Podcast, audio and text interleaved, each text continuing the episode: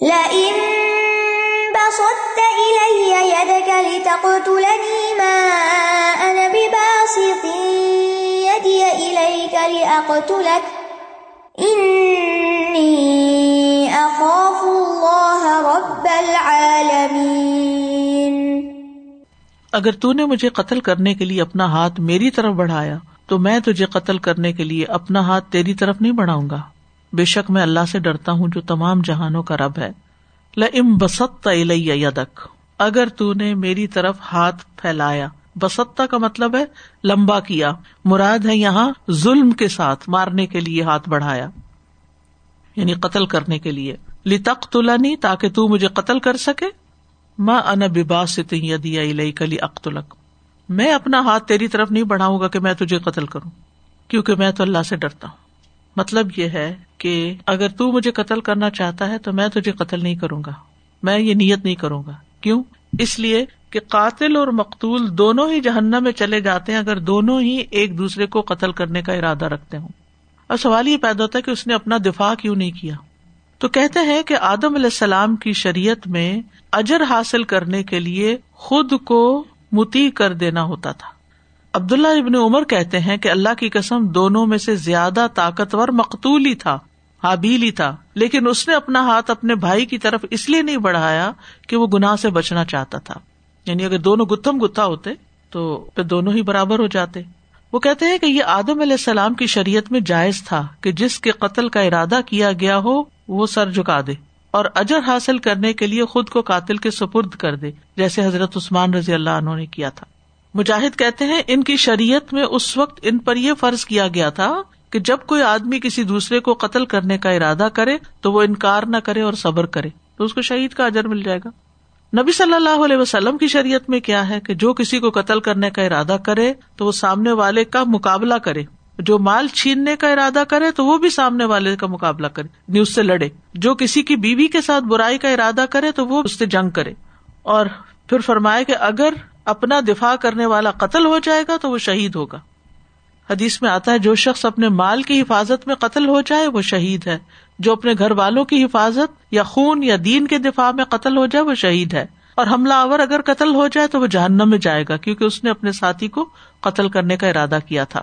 تو اپنے دفاع میں دوسرے کو قتل کیے بغیر قابو کرنے کی کوشش کرنی چاہیے۔ یعنی قتل کے ارادے سے دفاع نہیں کرنا چاہیے، بلکہ مصیبت کو ہٹانے کے لیے انسان دفاع کرے اور اگر کوئی ذریعہ نہ ہو سوائے اس کے کہ اس کو مارا جائے تو تبھی وہ پیچھے ہٹے گا۔ مثلا کوئی کسی کی بیوی کے ساتھ برا کر، تو وہ اس کو نہیں چھوڑتا، اللہ یہ کہ اس کو مار دیا جائے۔ تو پھر ایسی صورت میں اور بات ہے۔ ابو حرارے سے روایت ہے کہ ایک آدمی رسول اللہ صلی اللہ علیہ وسلم کی خدمت میں حاضر ہوا اور عرض کیا، اللہ کے رسول، آپ کی کیا رائے ہے؟ اگر کوئی آدمی میرا مال چھیننا چاہے تو میں کیا کروں؟ آپ نے فرمایا، اسے اپنا مال مت دو۔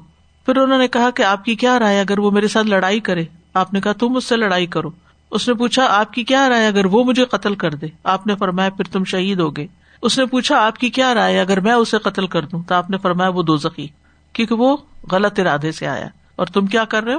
دفاع کر رہے ہو۔ یعنی اپنے دفاع میں اگر دوسرے کا نقصان ہو جائے تو پھر پکڑ نہیں۔ علماء کہتے ہیں کہ فتنوں کے دور میں خود کو قاتل کے سپرد کر دینا چاہیے۔ اور امن کے دور میں دفاع کرنا چاہیے۔ اور اس میں حضرت عثمان رضی اللہ عنہ کی مثال دیتے ہیں کہ وہ فتنے کا دور تھا۔ اور جب کسی نے ان سے کہا کہ وہ ان کا دفاع کرتے ہیں تو آپ نے کہا، کیا تم سارے مسلمانوں کو قتل کرنا چاہتے ہو؟ سب لوگوں کو؟ تو کہا کہ نہیں، ہم تو صرف ان باغیوں کو۔ نے کہا کہ اس میں مسلمان بھی ہیں۔ ایک مسلمان کا قتل جو ہے، ساری انسانیت کے قتل کے برابر ہے۔ تو فتنوں کے دور میں ابن آدم کے اچھے بیٹے یعنی حابیل کی طرح بننا چاہیے۔ اپنا ہاتھ روک لینا چاہیے۔ ان اخاف اللہ رب العالمی حابیل نے کہا کہ میں اللہ سے ڈرتا ہوں، جو رب ہے سارے جہانوں کا۔ یعنی اسی لیے میں تمہارے شر کا جواب شر سے نہیں دوں گا۔ یہ بزدلی کی وجہ سے نہیں تھا، بے بسی کی وجہ سے نہیں تھا، بلکہ قتل سے بچنے کے لیے تھا۔ اور ایک یہ بھی کہا جاتا ہے کہ اگر انسان کے دل میں کوئی برائی کا خیال آ جائے، تو اپنے آپ کو سنائے انسان، انی اقاف اللہ رب العالمین، کہ میں یہ برائی نہیں کروں گا کیونکہ میں تو اللہ سے ڈرتا ہوں۔ تو اللہ کے خوف سے جو شخص گناہ چھوڑ دیتا ہے، اس کو قیامت کے دن اللہ سبحان تعالی اپنے سائے میں جگہ دیں گے یعنی ارش کے سائے میں جگہ دیں گے، جس دن اس کے سائے کے سوا کوئی اور سایہ نہ ہوگا۔ اور وہ کون ہے؟ وہ شخص جسے باعزت اور حسین عورت نے برے ارادے سے بلایا، لیکن اس سے کہا کہ میں اللہ سے ڈرتا ہوں۔ اور چھ اور بھی کام ہے جس کی تفصیل کا اس وقت وقت نہیں۔ تو بہرحال انسان اگر کسی برائی کو چھوڑے تو صحت کے خطرے میں نہیں یا اور کسی خطرے میں نہیں، بلکہ اللہ کے ڈر سے۔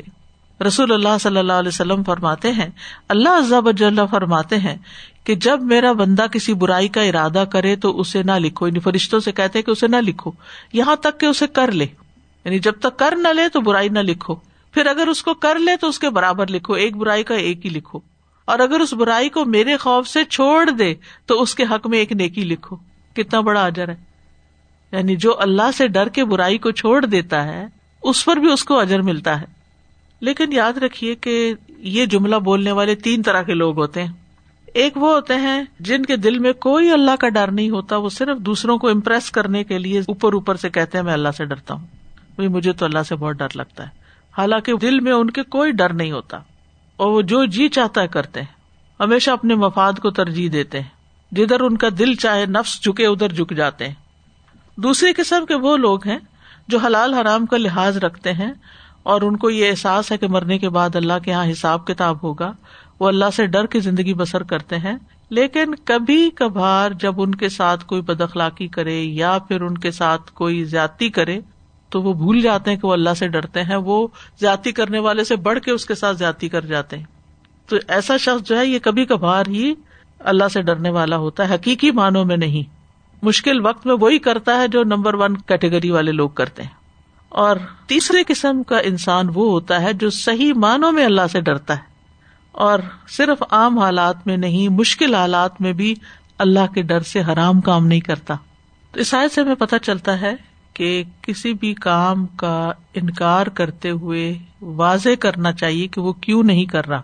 بس کسی نے آپ کو کوئی کام کہا، آپ اس کو بغیر بتائے چپ کر کے کرتے ہی نہیں بس کسی نے آپ کو کوئی ای میل کی، سوال کیا اور آپ کو سوال پسند نہیں آیا، تو آپ ڈیلیٹ کر دیتے ہیں۔ نہیں، آپ اس کو بتائیں، مجھے جواب نہیں آتا یا میں اس پوزیشن میں نہیں ہوں۔ ٹھیک ہے نا؟ یعنی دوسرے کو ایکسپلین کر دینا چاہیے۔ اس سے بہت سی غلط فہمیاں دور ہو جاتی ہیں۔ اکثر لوگ شکایت کرتے ہوئے ملتے ہیں نا، میں نے فلاں کو میسج کیا، اس نے تو جواب دینے کی سہمت ہی نہیں کی، جواب ہی نہیں دیا۔ تو یہ کنسرن درست ہوتا ہے ان کا۔ بتانا چاہیے کہ کیوں نہیں دیا۔ آپ کہہ دیں آئی ایم بزی یا آئی ایم سکھ یا کوئی بھی وجہ۔ لیکن بس چپ کر کے نہیں چھوڑ دینا چاہیے، تاکہ دوسرے شخص کے دل میں کوئی بدگمانی نہ بیٹھے۔ جیسے روزہ دار سے اگر کوئی لڑے جھگڑے تو وہ کہے کہ میں جواب نہیں دوں گا کیونکہ میں روزے سے ہوں۔ پھر یہ ہے کہ اللہ کا خوف جو ہے یہ گناہوں سے روکنے کا سب سے کبھی سبب ہوتا ہے۔ سب سے مضبوط چیز ہے کہ اللہ کے ڈر سے انسان گناہ چھوڑے اور اللہ کی خاطر نیکیاں کرے۔ پھر انسان اکیلے میں بھی، سب کے سامنے بھی ہمیشہ نیکی کرے گا۔ ورنہ کیا ہے، اگر جو لوگوں کے ڈر سے کرتا ہے نا، تو جب لوگ سامنے ہوتے ہیں، وہ اچھا بن جاتا ہے، جب لوگ چلے جاتے ہیں، وہ اپنا کام ہی چھوڑ دیتا ہے۔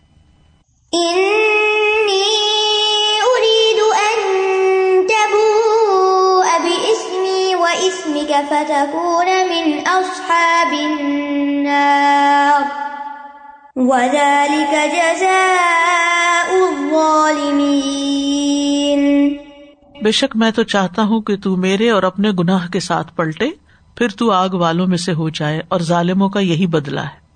یہ حابیل نے کہا تھا کہ میں تو تمہاری طرف ہاتھ نہیں بڑھاؤں گا، میرا اور اپنا گنا تم ہی سمیٹ لو۔ تبو کا لفظ جو ہے البو سے ہے۔ اس کا مطلب ہے لوٹ جانا اور لازم ہو جانا۔ با الہی کا مطلب ہے وہ اس کی طرف لوٹ گیا۔ قرآن میں آتا ہے نا۔ فبا بغضب من اللہ۔ مطلب یہ ہے کہ میں جو تیری طرف ہاتھ بڑھانے سے انکار کر رہا ہوں، میرا ارادہ ہے کہ میرے اور اپنے گناہ کو تم ہی سمیٹو۔ یعنی بے شک تم مجھے قتل کر دو اور میں قاتل نہ بنوں۔ تو جب تم مجھے قتل کر دو گے تو تم دو گناہوں کے ساتھ لوٹو گے۔ یعنی میرے قتل کا گنا اور اپنے سارے پچھلے گناہ جو تم نے کیے ہوئے وہ بھی تمہارے ساتھ جائیں گے۔ اور دوسرا مانا یہ بھی کیا گیا کہ قیامت کے دن میرے گنا بھی تمہیں دے دیے جائیں گے۔ یعنی جب تم مجھ پہ زیادتی کرو گے اور ظلم کرو گے تو قیامت کے دن ظالم کی نیکیاں مظلوم کو دے دی جائیں گی۔ یہ ہونے والا ہے نا؟ ظالم کی نیکیاں، جس پہ اس نے ظلم کیا اس کو مل جائیں گی۔ اور جب ظالم کی نیکیاں ختم ہو جائیں گی تو مظلوم کے گناہ جو ہے وہ ظالم پہ ڈال دیے جائیں گے۔ تو اس لحاظ سے تمہارے اوپر ڈبل گنا آئے گا۔ اور ویسے بھی برا طریقہ جاری کرنے کا گناہ۔ نبی صلی اللہ علیہ وسلم نے فرمایا، جس نے اسلام میں کسی برے طریقے کی ابتدا کی، اس کا بوجھ اسی پر ہے۔ اور ان کا بوجھ بھی جنہوں نے اس کے بعد اس پر عمل کیا۔ اس کے بغیر کہ ان کے بوجھ میں کوئی کمی ہو۔ یعنی آپ ایک برا ٹرینڈ جاری کرتے ہیں۔ جتنے لوگ آپ کے پیچھے آئیں گے، وہ جتنی بھی غلط کام کریں گے، اس برائی کا ایک حصہ شروع کرنے والے کے حصے میں آئے گا۔ ہاں اگر کوئی توبہ کر لیتا ہے تو پھر ایسا نہیں ہوتا۔ جیسے آدم علیہ السلام نے اللہ سبحان تعالی کے حکم کے خلاف وہ پھل کھا لیا تھا جسے منع کیا، پھر اس کے بعد توبہ کر لی۔ تو اب یہ نہیں کہا جاتا کہ کوئی بھی جو حکم ادولی کرے گا، اس کا ایک گنا آدم علیہ السلام کے سر جائے گا، نہیں۔ لیکن کابیل نے توبہ نہیں کی، لہٰذا اس کے بارے میں آتا ہے کہ جو بھی کوئی قتل کرتا ہے، اس کے گناہ کا ایک حصہ کابیل کو بھی ملتا ہے۔ تو قاتل جو ہے مقتول کے گنا اپنے سر لے لیتا ہے۔ نبی صلی اللہ علیہ وسلم نے فرمایا، جو شخص بھی ظلم کے ساتھ قتل کیا جائے گا، اس کے گناہ کا ایک حصہ آدم علیہ السلام کے پہلے بیٹے پر بھی پڑے گا، کیونکہ اسی نے سب سے پہلے ناحک خون کی بری رسم قائم کی۔ تو اس سے پتہ چلتا ہے کہ گناہ میں پڑنے کے خوف سے اگر اپنا دفاع نہ کیا جائے تو کوئی حرج نہیں۔ دوسری بات یہ کہ قتل جو ہے یہ جہنم میں داخلے کا سبب ہے اور ڈے ون سے یہی حکم دیا گیا جو ہے نا آدم کے بیٹے تو ارلیسٹ ٹائم ہے نا ان کی شریعت میں بھی یہ بات تھی کہ جو کسی کو قتل کرے گا وہ جہنم میں جائے گا تو قتل جو ہے جہنم میں داخلے کا سبب ہے اسی طرح ظلم بھی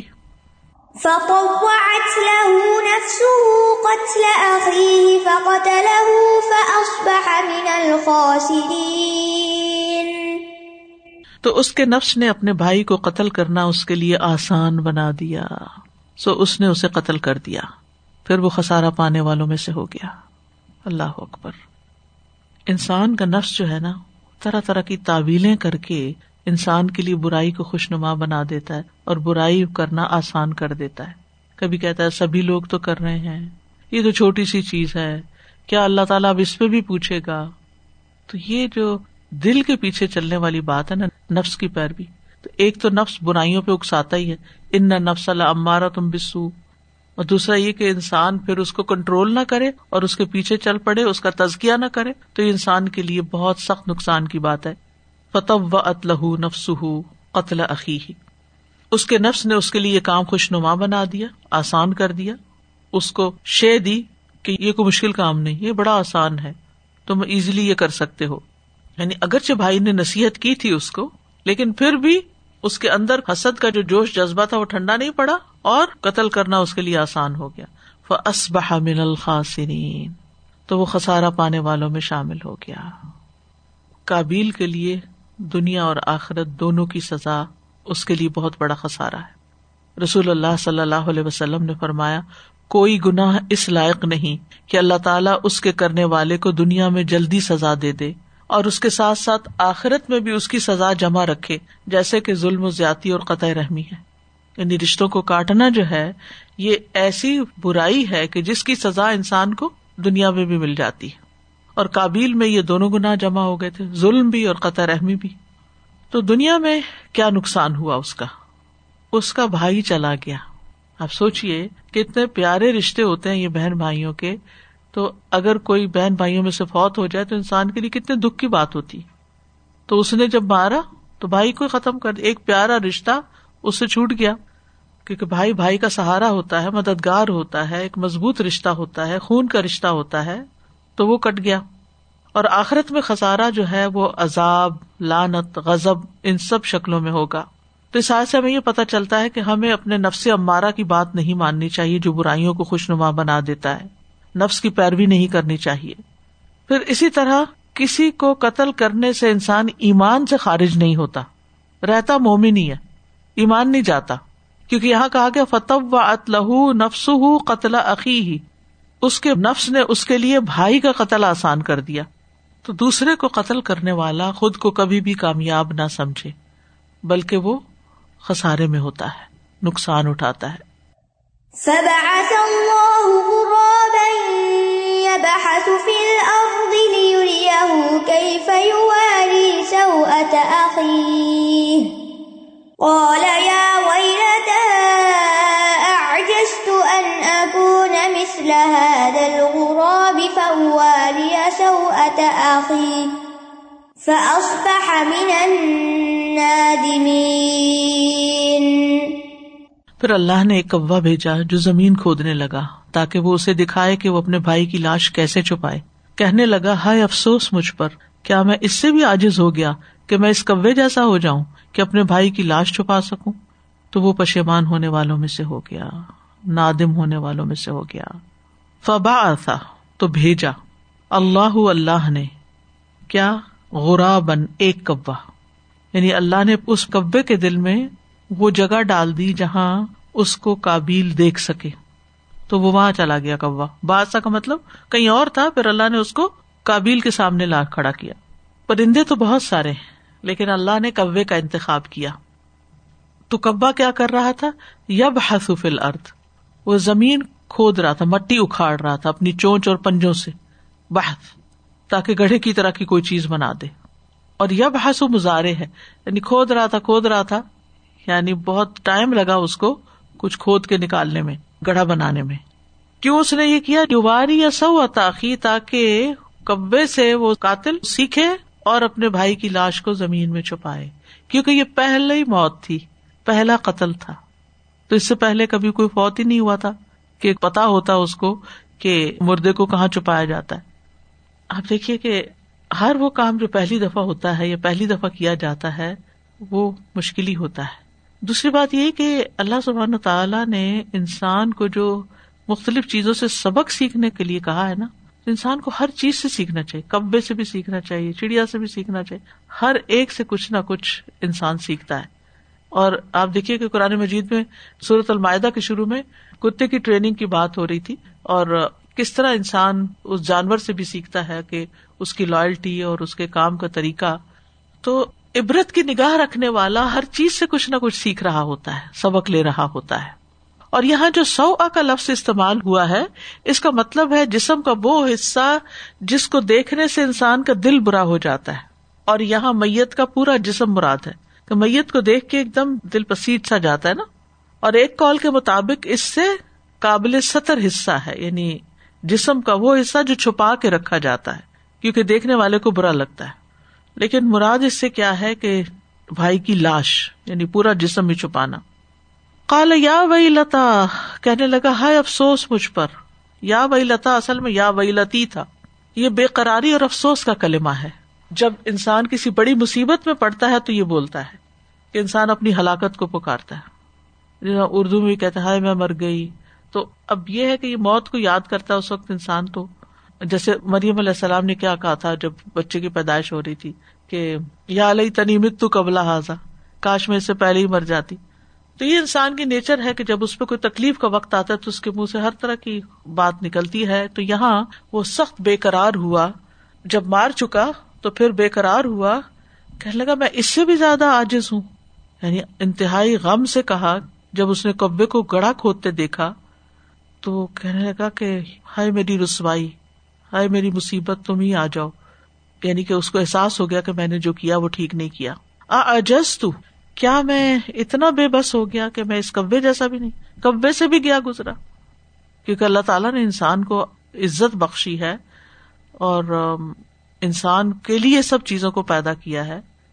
لیکن یہاں پر اس کی بے بسی کا اظہار ہوتا ہے۔ اسبہ من نادمین تو وہ نادمین میں سے ہو گیا۔ پچھتانے والوں میں سے ہو گیا۔ کابیل کو اللہ کے ڈر سے ندامت نہیں ہوئی تھی، بلکہ کس سے ہوئی تھی اپنے اس فیل سے کہ میں نے کیا کر دیا۔ کہ بعض اوقات انسان غصے میں آ کے نا کوئی بات کہہ جاتا ہے اور بعد میں اس کو پشمانی ہوتی ہے، شرمندگی ہوتی ہے، ندامت ہوتی ہے۔ یہ میں نے کیوں کہہ دیا؟ یہ مجھے نہیں کہنا چاہیے تھا۔ اور بہت سے گنا جلد بازی میں ہو جاتے ہیں انسان سے۔ تو یاد رکھیے جو اس طرح کی صرف گلٹ کا ہونا انسان کے لیے معافی یا توبہ کا ذریعہ نہیں ہوتا جب تک وہ اللہ سے توبہ کرتا نہیں، کیونکہ اس میں ایک عہد بھی ہوتا ہے نا، وعدہ بھی ہوتا ہے کہ میری توبہ میں آئندہ نہیں ایسا کروں گا۔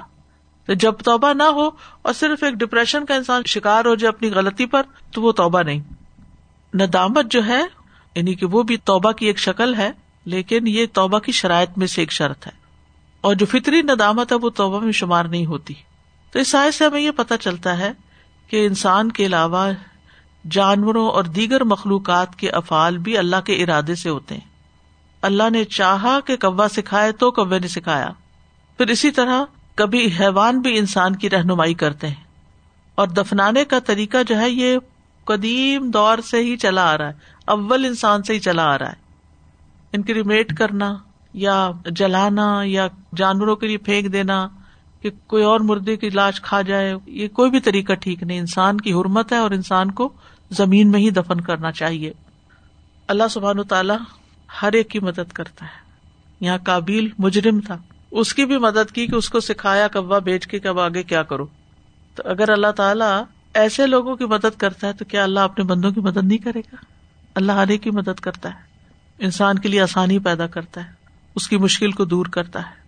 اور یہاں ایک اور بات بھی پتہ چلتی ہے کہ دفن کرنے میں سطر کو چھپانا ضروری ہے۔ یعنی دفنانے کے عمل میں میت کو ڈھانپنا چاہیے، یہ جو کفن ہوتا ہے، اس کا بھی مقصد یہی ہے کہ میت کو اچھی طرح لپیٹ کر اور زمین کے اندر جتنا گہرائی میں ہو، اتنا ہی زیادہ بہتر ہوتا ہے۔ یعنی ایسی قبر نہیں ہونی چاہیے کہ جس کو آ کے کوئی جانور کھود کے مردے کی بے حرمتی کرے۔ کیونکہ بعض جانور ہوتا ہے نا، وہ ہاتھوں سے کھود کھود کھود کے زمین تو گڑے کر دیتے ہیں۔ تو اتنا اندر کر کے دبا کے دفنانا چاہیے تاکہ کوئی اور اس میں گھس نہ سکے۔ پھر اسی طرح یہ ہے کہ میت کا پورا جسم پردے کے لائق ہے۔ جب آپ غسل دیں، اس وقت بھی پردے کا اہتمام کریں۔ جب آپ دفنائیں، اس وقت بھی اہتمام کریں۔ تو سو اتا کا لفظ آیا ہے یہاں پر۔ اور غسل کرانے کا اور دفنانے کا بہت بڑا اجر بھی ہے۔ نبی صلی اللہ علیہ وسلم نے فرمایا، جو شخص میت کو غسل کرائے اور اس کی پردہ پوشی کرے یعنی اس کے ایب نشر نہ کرے، تو اللہ اس کی چالیس بار بخش فرماتا ہے۔ چالیس بار۔ اور جو شخص میت کو کفن پہنائے تو اللہ تعالیٰ اسے جنت میں باریک ریشم اور موٹے ریشم کے کپڑے پہنائے گا۔ اور جس شخص نے میت کے لیے قبر کھو دی پھر اس نے اس کو اس میں دفنا دیا، تو اللہ اس کے لیے اجر سے اس شخص کے اجر کی طرح لکھ دے گا جو اسے قیامت تک کے لیے مکان میں بسا دیتا ہے۔ یعنی کسی کو کوئی گھر دے دیتا ہے۔ ٹھیک ہے؟ یعنی میت کے لیے قبر کھو دی اس میں دفنا دیا۔ تو اس کو کتنا اجر ملے گا؟ جو قیامت تک کے لیے کسی کو مکان دے دے۔ یہاں پر قبر کی کھدائی کتنا مشکل کام ہے اور کتنی مہنگی ہے، تو اس لیے کبھی بھی پتا چلے نا کہ کسی کے دفنانے کا کوئی مسئلہ ہو رہا ہے یا اس کے دفنانے کے لیے کوئی کنٹریبیوشن کرنی پڑی، تو ضرور حصہ ڈال دینا چاہیے، کیونکہ بہت بڑے اجر کی بات ہے۔ قیامت تک کے لیے مکان میں بسانا ہم میں سے کون ہے جو کسی کو قیامت تک مکان بنا کے دے؟ لیکن وہ قبر جو ہے وہ اس کا مکان ہی ہے نا، تو اجر ہی اجر ہے یعنی اجر ہی اجر ملتا چلا جائے گا۔ پھر اسی طرح یہ کہ نافرمانی کرنے والا صرف ندامت اور حسرت نہ کرے، توبہ کرے، تاکہ اس کی، توبہ سے اس کی ندامت اور حسرت بھی باعث اجر بنے۔ تو اس واقعے سے پتہ چلتا ہے کہ قتل کا جرم جو ہے نا، تمام جرائم سے بدترین ہے۔ اسی لیے اپنے بھائی کی طرف اسلحے سے بھی اشارہ کرنا منع ہے۔ اور برے کاموں کو ایجاد کرنا جو ہے، یہ بھی بہت نقصان دہ ہے، کیونکہ بعد میں جتنے لوگ وہ غلط کام کریں گے، آغاز کرنے والے کو اس کا گناہ ملے گا۔ پھر اسی طرح اس واقعے سے بھی پتا چلتا ہے کہ حسد کرنا جو ہے، یہ بہت کبھی گناہ ہے اور جس سے بہت سی برائیاں پھوٹتی ہیں۔ پھر یہ بھی پتا چلتا ہے کہ اللہ کا قرب حاصل کرنا اور نیک مال کی قبولیت کے بارے میں ڈرتے رہنا چاہیے۔ اپنے نفس کا جائزہ لیتے رہنا چاہیے کہ کہیں برائیوں کی طرف تو نہیں لے کے جا رہا۔ برائیوں میں تو اس کو اٹریکشن نہیں ہے۔ نفس کس چیز کا تقاضا کرتا ہے؟ پھر یہ بھی پتا چلتا ہے کہ لوگوں کے مزاج مختلف ہوتے ہیں۔ پھر یہ کہ مومن جو ہے وہ دوسرے مومن کو قتل نہیں کر سکتا۔ ایمان جو ہے وہ اس کو قتل سے روکے گا۔ وہ ایمان جاتا ہے یا کمزور ہوتا ہے تو تبھی ایسے جرم کرتا ہے انسان۔ پھر اسی طرح مجرم انسان جو ہوتا ہے وہ نفسیاتی جنگ کے ساتھ زندگی بسر کرتا ہے۔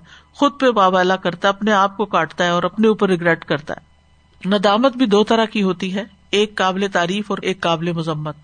ایک ندامت وہ ہوتی ہے جو انسان کو توبہ کی طرف لے جاتی ہے اور ایک ندامت وہ ہوتی ہے کہ جو صرف غم اور دکھ کی طرف لے جاتی ہے۔ من اجل ذلك كتبنا على بني اسرائيل انه من قتل نفسا انه من قتل نفسا بغير نفس او فساد في الارض فكأنما فكأنما على الناس جميعا ومن أحياها فكأنما فكأنما أحيا الناس جميعا ولقد جاءتهم رسلنا بالبينات ثم إن كثيرا منهم ثم بعد ذلك في الأرض لمسرفون. اسی وجہ سے ہم نے بنی اسرائیل پر فرض کر دیا کہ جس نے کسی جان کو بغیر کسی جان کے بدلے یا زمین میں فساد کے بغیر قتل کیا، تو گویا اس نے تمام انسانوں کو قتل کر دیا۔ اور جس نے اس کی زندگی بچائی، تو گویا اس نے تمام انسانوں کی زندگی بچائی۔ اور یقیناً ان کے پاس ہمارے رسول واضح نشانیاں لے کر آئے۔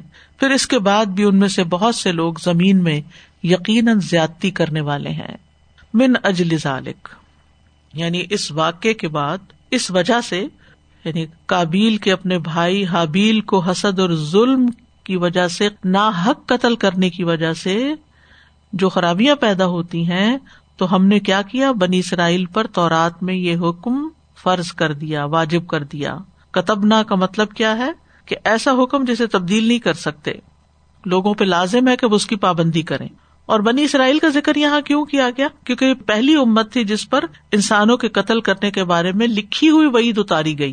ٹھیک ہے، وعید تو ہر دور میں رہی، لیکن بنی اسرائیل کو لکھ کر دی گئی۔ اور یہ بھی کہا جاتا ہے کہ بنی اسرائیل لوگوں میں سب سے زیادہ خون ریزی کرنے والے لوگ تھے اور خاص طور پر نیک لوگوں کو قتل کرتے اور امبیا کو۔ ایک روایت میں آتا ہے کہ ایک دن میں تین سو امبیا کو قتل کر دیا انہوں نے۔ اور شام کو مولی گاجر بیٹھ کے بیچ رہے تھے، جیسے کوئی بات ہی نہ ہوئی ہو۔ لیکن یہ یاد رکھیے کہ انسانی قتل کی ممانے صرف بنی اسرائیل کے لیے نہیں، سبھی کے لیے ہے۔ ان من قتل نفسم بغیر نفسن او فساد ان فل ارتھ یعنی جس نے کسی انسان کو ظلم کرتے ہوئے قتل کیا، بغیر کسی انسان کے قساس میں، بدلے کے بغیر، تو اس آدمی کو قساس کے طور پر قتل کر دیا جائے گا۔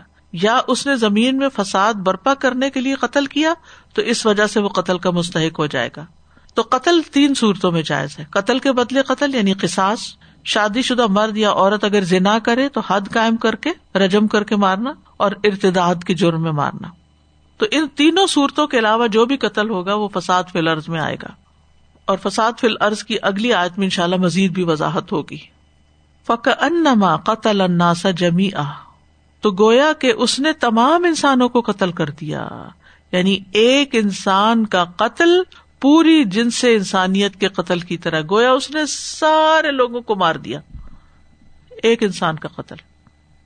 یہ ایسے ہی ہے جیسے کوئی ایک رسول کو جٹلاتا ہے تو گویا سارے رسولوں کو جٹلا دیتا ہے۔ کیونکہ ہوتا یہ ہے کہ جب کوئی ایک شخص یہ حرمت توڑتا ہے نا، تو دوسروں کو شے مل جاتی۔ اس کے بارے میں کہیں پڑھ رہی تھی کہ اسپین میں یہی ہوا تھا کہ ایک بادشاہ نے اپنے بھائی کو مروا دیا، اس سے انسیکیور تھا کہ یہ کہیں ریبیل نہ کر جائے۔ اس کے بعد تو پھر سلسلہ ہی شروع ہو گیا۔ ہر ہر یعنی آگے تک، یہاں تک کہ وہ سارا اسپین یعنی ہاتھ سے نکل گیا۔ تو ایسا ہوتا ہے کہ اگر کسی خاندان کے اندر یا کسی علاقے کے اندر کوئی ایک مارا جائے تو پھر وہ باقیوں کا بھی ڈر جھجک اتر جاتی ہے۔ تو ایک کا قتل ہو یا زیادہ لوگوں کا قتل، قاتل کے لیے بہرحال آخرت میں بہت بڑی سزا ہے۔ اور ویسے بھی جس نے ایک قتل حلال سمجھ لیا اپنے لیے، اس نے تو ہر ایک کو قتل کرنا حلال سمجھ لیا۔ تو حرمت تو ختم ہو گئی نا پھر۔ تو قتل جو ہے ہمارے دین میں حرام ہے۔ اللہ کی ناراضگی والا فیل ہے۔ سورت نسا میں آتا ہے وہ میں یکت المن متعمدن فجزا جہنم خالدن فیحا و اللہ علیہ ولعنہ و عد الح عذاب عظیمہ اور جو کسی مومن کو جان بوجھ کر قتل کرے تو اس کی جزا جہنم ہے، اس میں ہمیشہ رہنے والا ہے، اور اللہ اس پر غصے ہو گیا، اور اس نے اس پر لانت کی، اور اس کے لیے بہت بڑا عذاب تیار کیا۔ جو کسی مومن کو جان بوجھ کر قتل کرے، اس کی جزا جہنم، اس میں وہ ہمیشہ رہے گا۔ اللہ اس پہ غصے ہوا، اور اللہ نے اس پر لانت کی۔ کتنی سزائیں ہیں، اتنا بڑا جرم ہے۔ کبیرہ گناہوں میں سے ہے، حرام کاموں میں سے ہے۔ نبی صلی اللہ علیہ وسلم نے فرمایا، ایک مسلمان کی ہر چیز دوسرے مسلمان پہ حرام ہے۔ اس کا خون، اس کا مال اور اس کی عزت و آبرو۔ اور آپ دیکھیے کہ تینوں کو یہاں پر برابر بتایا گیا نا، کیونکہ بعض لوگ کسی کا ویسے خون نہیں کرتے، لیکن اس کو ذلیل کر کے رکھ دیتے، اس کو مینٹل ٹارچر دیتے ہیں، یا اموشنلی اس کو کل کر کے رکھ دیتے ہیں۔ اور مومن کی حربت کعبے کی حرمت سے تین گنا زیادہ ہے۔ کسی مومن کو قتل کرنا ایسے ہی جیسے کسی نے کعبے کو ڈا دیا۔ تو کعبہ کیا مسلمانوں کا قبلہ ہے؟ اور اگر وہ نہ رہے تو مسلمانوں کی اجتماعیت کیسے ہوگی؟ رسول اللہ صلی اللہ علیہ وسلم نے یہ بھی فرمایا، اس ذات کی قسم جس کے ہاتھ میں میری جان ہے، مومن کا قتل کرنا اللہ کے نزدیک تمام دنیا کے زوال سے زیادہ ہے۔ اور یہ اللہ کے ہاں ایسا شخص سخت مبغوض شخص ہے، یہ ناقابل معافی گنا ہے۔ اور قیامت کے دن حقوق العباد میں سب سے پہلے قتل کا ہی مقدمہ پیش کیا جائے گا۔ اور اس کے برعکس ومن احیا فکا ان سا جمیا جان بچانے کی ترغیب ہے۔ یعنی اسی طرح ایک انسان کی جان بچانے کا بھی اتنا ہی ثواب ہے جیسا کہ اس نے پوری دنیا کے انسانوں کو بچا لیا۔ اور یہ بہت عظیم حکم ہے۔ بہت بڑی ترغیب، بہت بڑی جزا ہے۔ حسن بصری کہتے ہیں فکا انا ما قتل اناسا جمیا یعنی گناہ میں، اور بمن احیا فکا انا ما ناسا جمیا یعنی اجر میں۔ یعنی ایک نے اتنا بڑا گنا کر لیا اور ایک نے اتنا بڑا اجر کما لیا۔ زندہ کرنے کا مطلب یہ نہیں کہ کوئی مرا پڑا ہو تو اس کے اندر روح پھونک دے کوئی۔ یہ تو صرف اللہ تعالیٰ ہی کر سکتا ہے، مرے ہوئے کو زندہ کرنا۔ مرنے سے بچانے کی کئی صورتیں ہو سکتی ہیں۔ یہ زندہ کرنے کا مطلب ہے۔ مطلب کسی کو قتل کرنے کا ارادہ تھا، پھر چھوڑ دیا، معاف کر دیا۔ پھر اسی طرح کوئی کسی کو قتل کرنے لگا تھا، حملہ کر رہا تھا، اس نے اس کو روک دیا اور اس کی جان بچا لی۔ تو یہ جان بچا لی اس نے نا۔ گویا سارے انسانوں کو اس نے زندگی بخشی۔ پھر اسی طرح ظالم کا ہاتھ روکنا۔ اسی طرح کسی حادثے میں کسی کی جان بچانے کا اجر پوری انسانیت کی جان بچانے کے برابر ہے۔ اسی طرح جو ڈاکٹرز ہیں، وہ اگر اپنی ڈیوٹی صحیح طور پر کرتے ہیں اور اگر ایک شخص مثلاً ہارٹ فیل ہو رہا ہے اس کا اور اس کو ریسیسیٹیٹ پراپرلی کرتے ہیں اور اس کو ریوائو کرتے ہیں، تو یہ بھی بہت بڑے اجر کا کام ہے۔ بہت بڑے ثواب کا۔ اسی طرح اگر کوئی ڈوب رہا ہے تو اس کو بچانا یا کوئی کنویں میں گر گیا تو اسے نکالنے میں مدد دینا۔ یا اگر کسی کا خون نکل رہا ہے کہ پتا ہے کہ نہیں بند ہوا تو مر جائے گا تو اس کا کوئی علاج کرنا یا کسی ایسے شخص کے علاج میں پیسے دے دینا یعنی کوئی بھی طریقہ ہو سکتا ہے کہ جس میں کسی کی زندگی بچ جائے۔ بولا کجا اتم رسول بالبینات اور ان کے پاس ہمارے رسول واضح دلائل لے کر آئے۔ یعنی ہر رسول کو اس کے زمانے کے مطابق بینات دی گئی نشانیاں دی گئی علیہ السلام کو جادوگروں کے مقابلے میں نشانیاں دی گئی عیسی علیہ السلام کو طب کے اعتبار سے نشانیاں دی گئی نبی صلی اللہ علیہ وسلم کے دور میں فساحت و بلاغت زیادہ تھی، تو اس کے اعتبار سے آپ کو قرآن مجید جیسا معاوضہ دیا گیا۔ ثم ان کثیر من ہم باد ازال کفل اردل پھر بہت سے لوگ ان میں سے اس کے بعد زمین میں اصراف کرنے والے، حد سے بڑھنے والے۔ اصراف سے برادیاں اللہ کی حدود توڑنا ہے۔ اس کی حرمتوں کو پامال کرنا ہے اور رسولوں کو جٹلانا ہے۔